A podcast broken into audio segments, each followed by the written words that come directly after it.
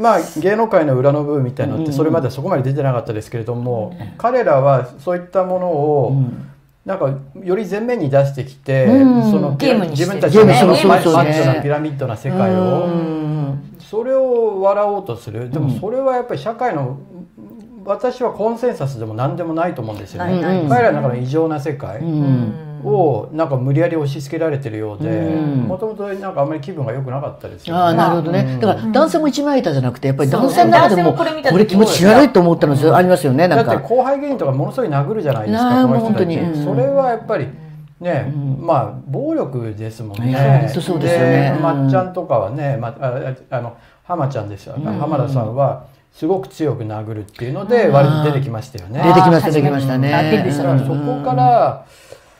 ただこの何年間かこう笑ってはいけないとか年末、私なんかもあれ結構楽しみに見たけど、後輩芸人を叩いたりいじめたりみたいなことが、もうやっぱりお笑いとはいえ許されない時代になって、それでこれも終わりましたよね。そういう流れはもう、あの、女性芸人をやっぱり揶揄してね、デブだブスだっていうやり方も、特に五輪の、東京五輪に向けてすごくそういうところも問題視されて、ね、いや、その女性芸人のあり方もですね、もう、だいぶ変わってきました、ね、あの、今年、あの、この W っていうね、あの、あの、ちょうど同じ時期にさ、あの、なんか M1 みたいな女性芸人集まったであのコンコンテストっていうかそのアワードがあるんですけど、うんうん、これに出てくる女性芸人いいですよ。もうあの、う。ん、あのお笑いの取り方ってやっぱり申し訳ないけど、あの、えっと、あの、芸ってね、やっぱりテレビもそうだけど、あの、人様に笑っていただくって、やっぱりなんだか、高邁な思想では、あの、笑ってくれない。だと、だと、どうしてもやっぱりブスだったり、卑下したりとか、自虐だったりとか、あと、よくあるのは、あるあるね、OL あるあるねっていう、共感かそっちしか許されないんですよ。男の芸人はいろんなことを許されてる。なるほど、もうナンセンスやりやってる。ここでしかなかったのに、もう爆発ですよ。もうここいっぱいある。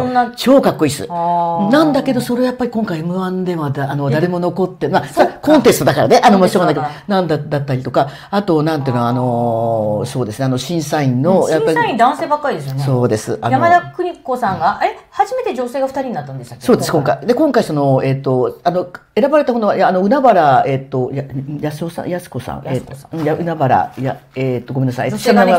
その方も本当にあの、地元で、あの、大阪の、もう、現場の、あの、もう天才少女って言われてて、で、あの、もう、ガンガンに、その、もう、えっ、と、リアルにやってる、本当のプロですよね。で、その人の、まあ、意見はすごい、あの、なんですけど、やっぱ山田邦子さんですよね。びっくりしたんで、フェイスブックにも書かれてやっぱりその、えっ、と、やっぱり、あの、評論の軸がやっぱりもうブレブレだしっていうことは、あの、まあ、前々、前々回も彼女が、審査員にこう、あの、エントリーしてた時からもやっぱりすごい、やっぱり、あの、あいいのかそう、そう、いいのかみたいな話で、落とされちゃった芸人とかいるからね、みたいな。なるほど。で、その、なんかそういったようになんだろう、それを見たとしても多分、あの、審査員のトップが、うん、あの、松本さんなんで、多分その人生みたいなこと多分彼の、えっと、意向を聞いてるとなると、あもう、あの、あの、彼が認める女の人た、女の才能ってここ、ここで止めててほしいんだなっていう、いうような、ちょっとそれは私の考え方ね。うん。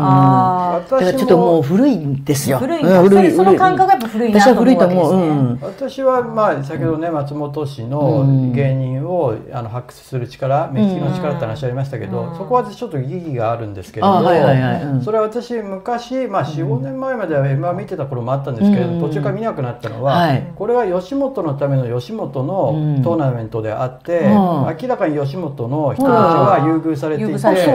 た時にこっちの人が面白いのに、吉本の人たちにやっぱり松本氏やみんなが投票して、これじゃあほとんどやらせだから面白くないなと思って、で構造を見るとやっぱりまさにその通りじゃないですか、時々吉本以外の人が取るけれども、それたまたまで、全てが吉本のためで結局その利害関係はテレビはテレビで吉本の株を持ってるし、そういう異常な中でやってるんで、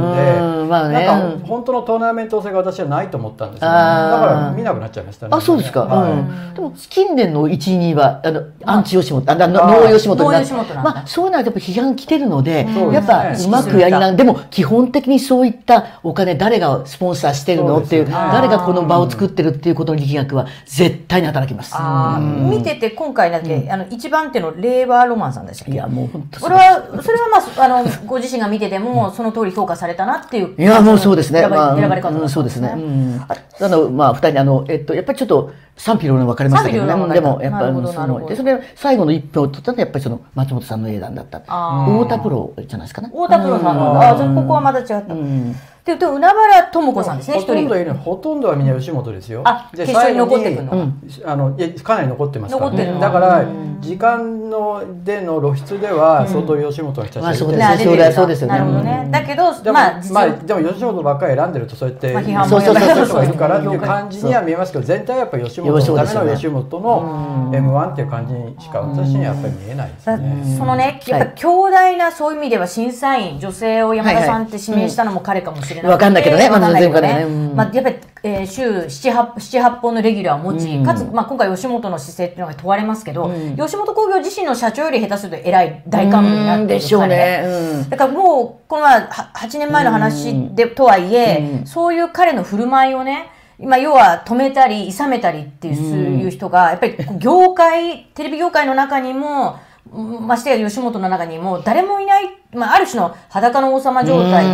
ですごい非常にこう、まあ、もしくはこういう業界的にこういうことをやることが普通なのか、状態化してるのか私、結構怖いことだなと思ってですね放送作家もいて、うえー、また、えーと、スピードワゴンの小沢さんも入ってたりね、えー、男性タレントも2回目のあの、えーと、2015年の秋の時点ではいたなんてこともあって、やっぱり一人でやってるわけじゃないじゃないですか、そういうふうにまさにみんなで、えー、前言のように組んでやってるって、これはやっぱり止められる人が松本さんにはいないということになって、うん、だから。こそなのいやもう権力持ったら、まあ、誰がそれを止める人がいるかもうそれごよくご存知でしょうがっていうかそうですよ本当に。でもこれはね、うん、刑法刑法犯の匂いがかなりしますよね。そうですね。だから、うん、本当にそうですよね、うん、だから全くこう許されるレベルじゃない、うん、で吉本のその否定コメントっていうのを見ても、はいはいそれほど私は強いコメントだと思わなかったので。そうなんだよね、なんか微妙なコメントそうそうちょっと私もね読んだんですけど、はい、あの論点ずらしてでしょ。あのほら新幹線の中のなんか取材対象がき 態度が悪いとかってあれそれちょっとそれそれそこにそそこ悲観にずらしたってことはちょっとそんなねそうそうそうそう。そこじゃないだろうなそれで、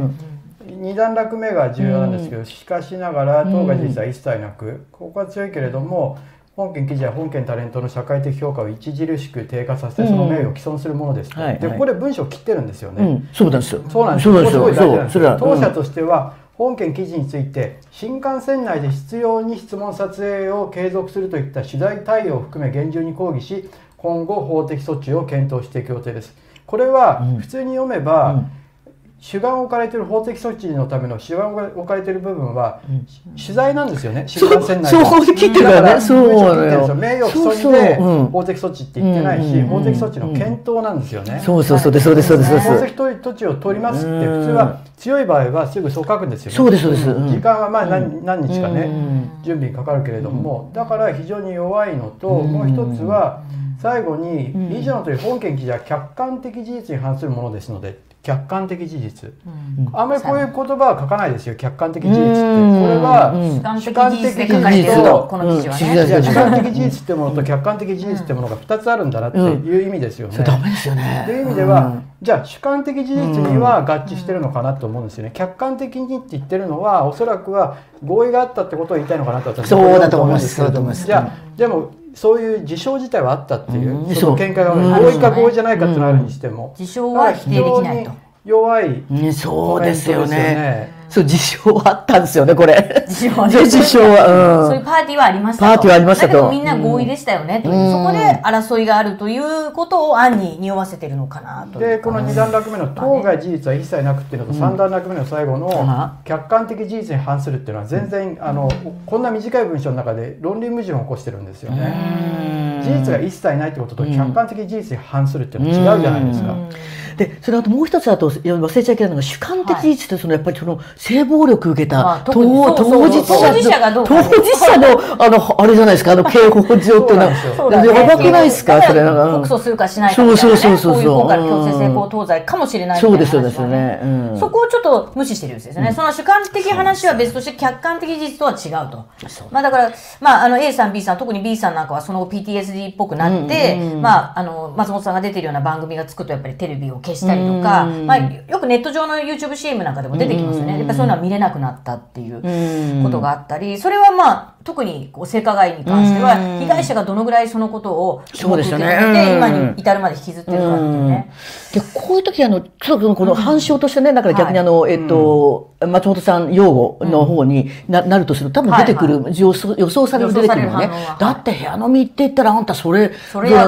ろって言ったら、それは違うよねっていう、それであのそのえっと常識的に考えたとしても、多分その言われ方としてねあの、有名人がいて、でやっぱその外でなんかあの飲むのってなんかあれだしででちょっとあのエロエロいっていうかのセクシーというかねその女の子と飲むっていうの intimate な感じで持ちたかったら、そこまではいいじゃないですか。そのの女の子と一緒に、あの時間を持つ。それも普通の大人成人的な大人はやっていいことなんで、でそれで私行ったと思うんでそういう小沢あの LINE もそんな感じですよね、なんか。小沢さんのね小沢さんの感じ。リップなんで。だからそうそうそう。部屋ちゃんと取ったしっていう話になって、うん、それ普通そうやってあのまあ夜景綺麗だねってシャンパン乾杯って。終わるよね。部屋飲みは部屋飲みですよね。そう部屋飲みですよ本当にお酒を飲むだけですよね。そう。でそれを持ってったらそれは違いますよね。あの変なゲーム始まっちゃって携帯は取られてる。携帯携帯取るところがすごい犯罪犯罪的な。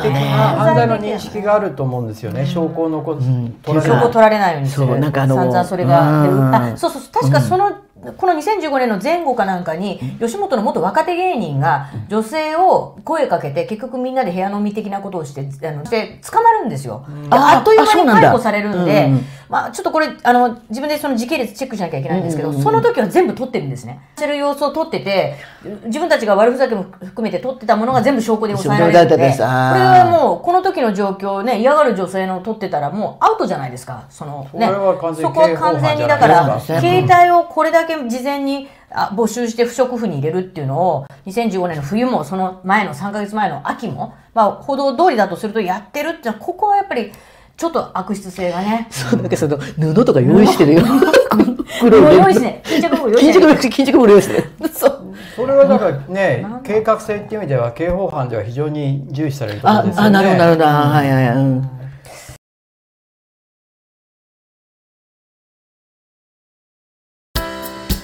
アークタイムズポッドキャストお聞きいただきありがとうございます他にも様々なエピソードがありますのでぜひお聞きください